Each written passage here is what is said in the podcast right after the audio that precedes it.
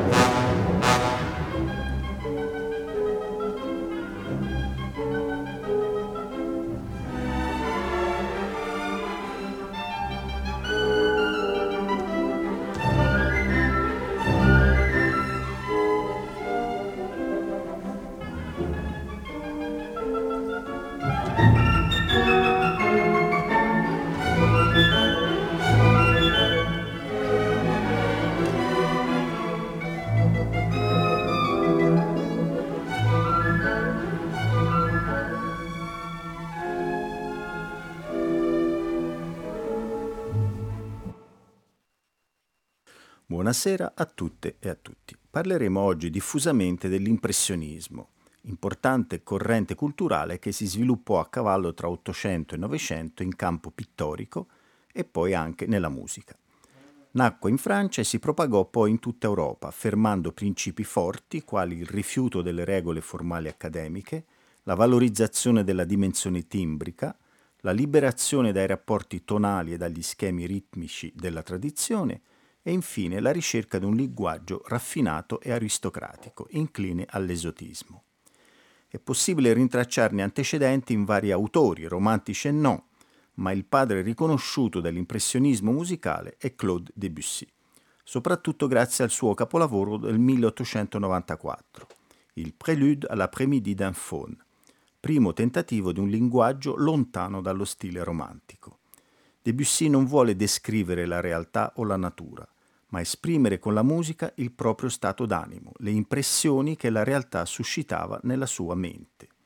Ascoltiamo la celebre versione di Guido Cantelli alla guida della Filarmonia Orchestra. Siamo nel 1954.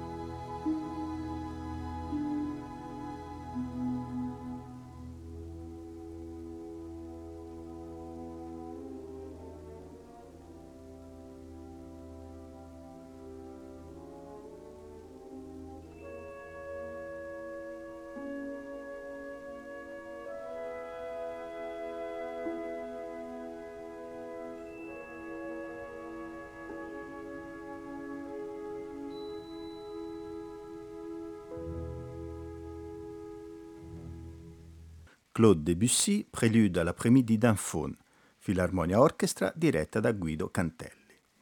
La Francia ebbe altri valenti compositori impressionisti, quali Satie, Roussel, Ducas, ma insieme a Debussy l'altro grandissimo fu Maurice Ravel, maestro non a caso del colore, della sensualità e dell'esotico. In lui appare chiarissimo come l'impressionismo intenda ricreare non ciò che si vede, ma come si vede, ossia l'impressione che ci arriva. Ravel raffigura nelle sue composizioni gli effetti della luce su forme e colori, e queste impressioni sono momentanee, fuggitive, evanescenti. Spesso sono addirittura oniriche, eteree, irreali, fantastiche. A differenza dei sentimenti duraturi e profondi del romanticismo, le impressioni sono brevi e indefinite. Ascoltiamo ad esempio Jeux d'eau, Giochi d'acqua di Ravel, nella stupenda interpretazione di Samson François.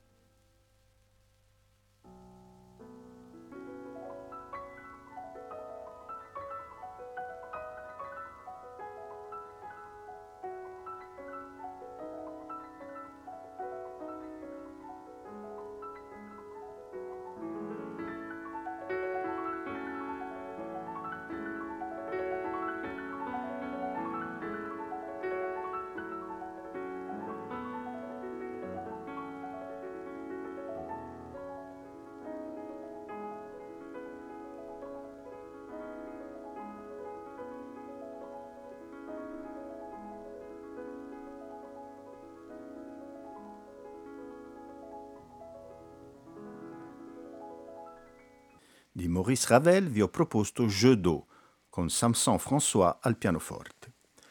Avrete certo colto la somiglianza tra impressionismo pittorico e musicale. Come i contorni e i colori pittorici sono sfumati, così quelli musicali sono indefiniti, sospesi e creano un'atmosfera immaginaria, raffinata, elegante e preziosa. Alexander Scriabin aggiunse all'impressionismo la componente del misticismo, interpretando forse meglio di altri il carattere di momento conclusivo e decadentistico, nel senso di un estremo arricchimento della sensibilità e del gusto di ogni cultura al tramonto. Scriabin, che fu definito in quel tempo l'antidoto ai reazionari latini, al loro apostolo Stravinsky e al gruppo dei devoti della musica di Schoenberg, sosteneva tra le altre cose un giorno il calore avrebbe distrutto la terra. Su questa teoria si basa il brano che ora ascolteremo, Vers la flamme, verso la fiamma, composizione nella quale un calore sempre più spaventoso distrugge ogni sorta di riferimento armonico e tonale. La mia versione preferita è quella di Vladimir Sofronitsky, captata nel 1946.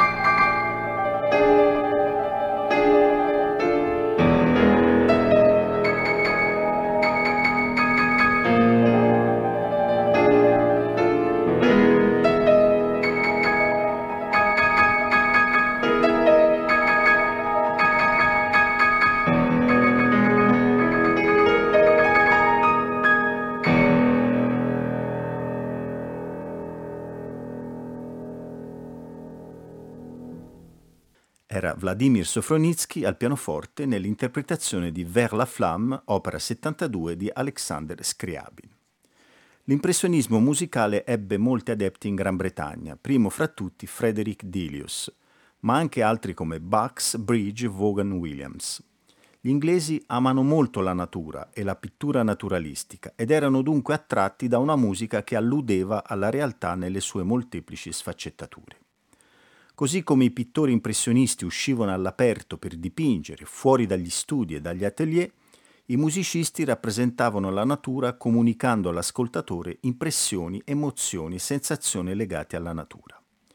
Ascoltando Dilius in particolare si comprende che l'impressionismo fu un movimento antiromantico, nel senso dell'affermazione dell'impressione subitanea e momentanea, e che i colori pittorici impressionisti corrispondevano ai colori timbrici strumentali. Brano tipico è questo On Hearing the First Cuckoo in Spring, ascoltando il primo cuculo in primavera. Lo ascoltiamo da Neville Mariner e dall'Academy of St. Martin in the Fields.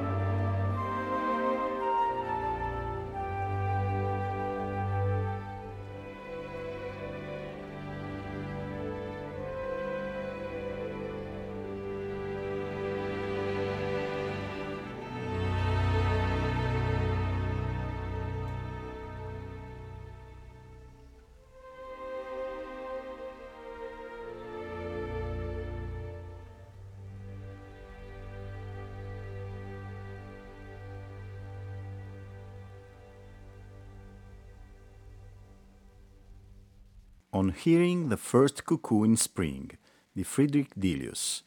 L'Academy of St. Martin in the Fields era diretta da Sir Neville Mariner. Guardiamo ora gli impressionisti spagnoli segnatamente al De Falla, al Benitz, Monpou. La Spagna porta a questa musica i profumi esotici che furono componente essenziale. Grazie all'Esposizione universale di Parigi del 1889, i compositori vengono a contatto con le scale orientali, già parzialmente conosciute attraverso i viaggi all'estero. E porta anche il nazionalismo musicale, l'amore per la musica popolare autoctona. Manuel de Falla riuscì in una sintesi felice di tutti questi elementi, grazie anche agli anni di formazione a Parigi, dove conobbe Debussy, Ravel e gli altri musicisti impressionisti. Di quel periodo egli ritenne soprattutto il gusto per la ricchezza cromatica del suono orchestrale. Opposto in scaletta, dalle notti nei giardini di Spagna del 1916, il secondo movimento, una danza lejana, ossia lontana. Al pianoforte la grandissima Alicia della Rocha. L'Orchestra Sinfonica di Montréal è diretta da Charles Dutoit.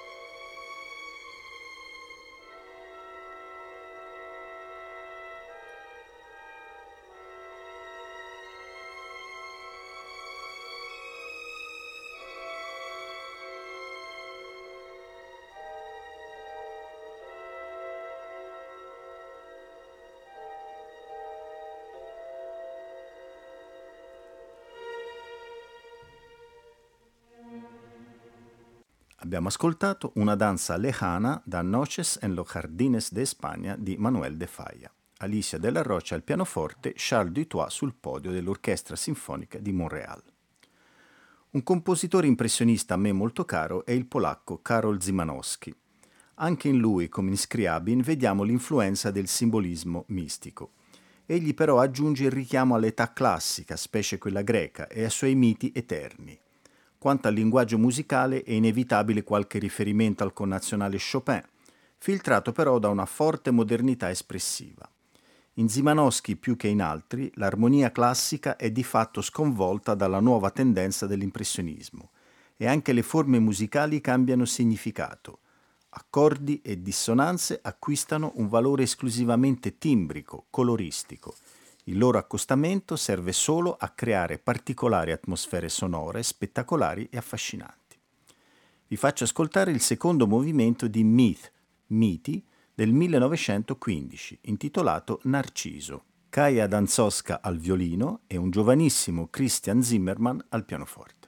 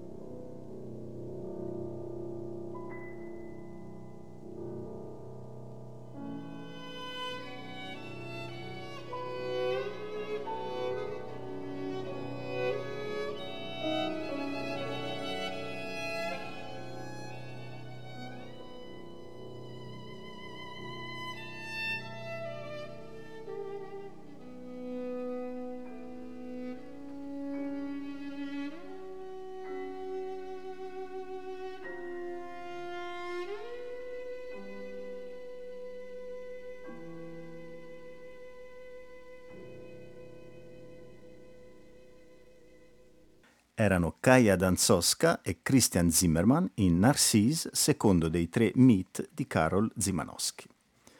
L'impressionismo in Italia non ebbe grande successo. Lo possiamo ritrovare solo in qualche brano di Respighi, Casella, Malipiero e forse Puccini. Come spesso succede, l'Italia si accostò alle novità europee quando già queste si erano pressoché esaurite e trasformate in nuove tendenze. È opportuno tuttavia ricordare Ottorino Respighi e quando i nostri musicisti vi si misurarono, in Francia erano già altrove e più avanti. Merita comunque citare l'eclettico Respighi ed i suoi Pini di Roma, la musica italiana forse più vicina all'impressionismo. Eccovi i Pini del Gianicolo, ove ricorre il tema del gocciolio dell'acqua della fontana, accompagnato dal silenzio della notte e dal canto di un usignolo. Fritz Reiner dirige la Chicago Symphony Orchestra nell'interpretazione più osannata di questo lavoro.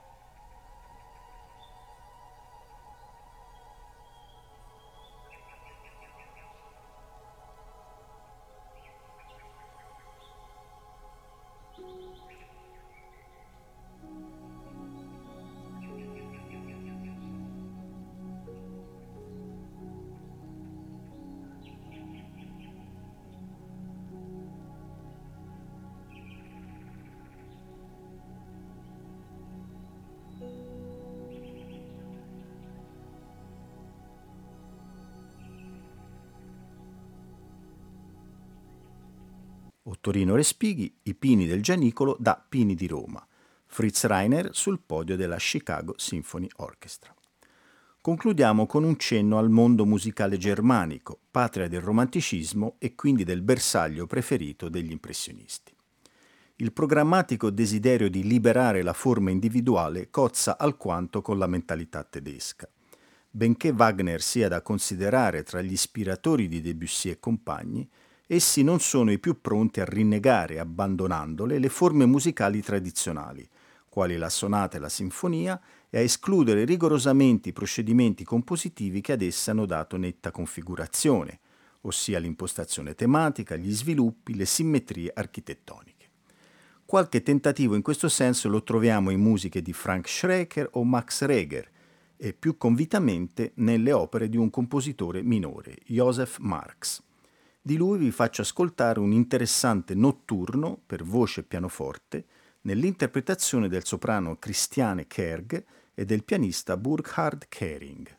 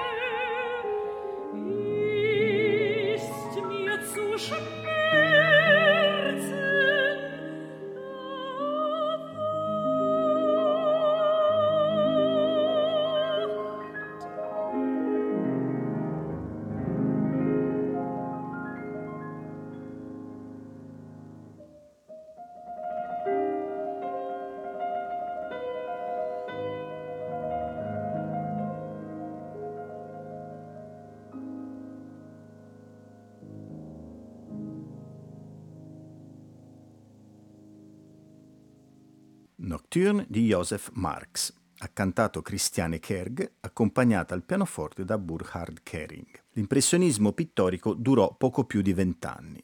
Quello musicale ha resistito un po' di più, forse 50.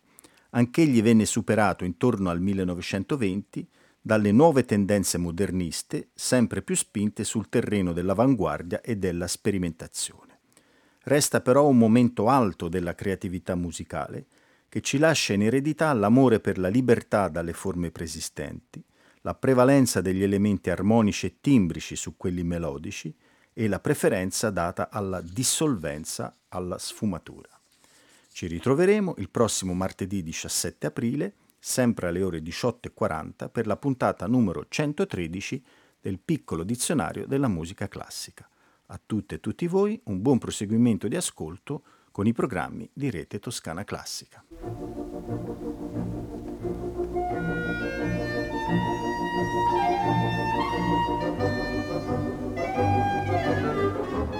Abbiamo trasmesso Piccolo dizionario della musica classica a cura di Claudio Martini.